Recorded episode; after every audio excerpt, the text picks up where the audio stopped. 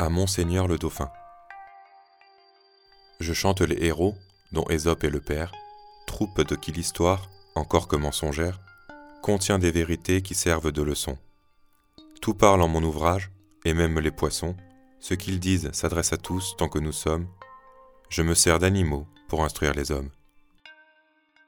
Illustre rejeton d'un prince aimé des cieux, sur qui le monde entier a maintenant les yeux, et qui faisant fléchir les plus superbes têtes, comptera désormais ses jours par ses conquêtes. Quelque autre te dira d'une plus forte voix l'effet de tes aïeux et les vertus des rois. Je vais t'entretenir de moindres aventures, te tracer en sévère de légères peintures, et si de t'agréer je n'emporte le prix, j'aurai du moins l'honneur de l'avoir entrepris.